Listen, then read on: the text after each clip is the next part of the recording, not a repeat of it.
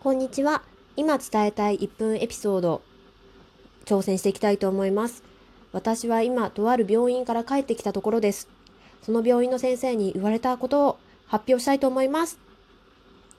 2人目、おめでとうございます。はい、私、陶器、2人目を授かることができましたパチパチパチパチパチパチパチパチ。もう1人目の時は正直嬉しいとかよりもどうしようが先行しちゃったんですけど、今回2人目はかなり気持ちの余裕があって、あ、よかった、やっぱそうかっていう感じで迎えられたことがまずすごく今嬉しいです。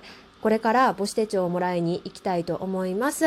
現在妊婦の皆さん、妊娠中の皆さん、一緒に頑張っていきましょう。それを支えてる皆さん、頑張って支えてください。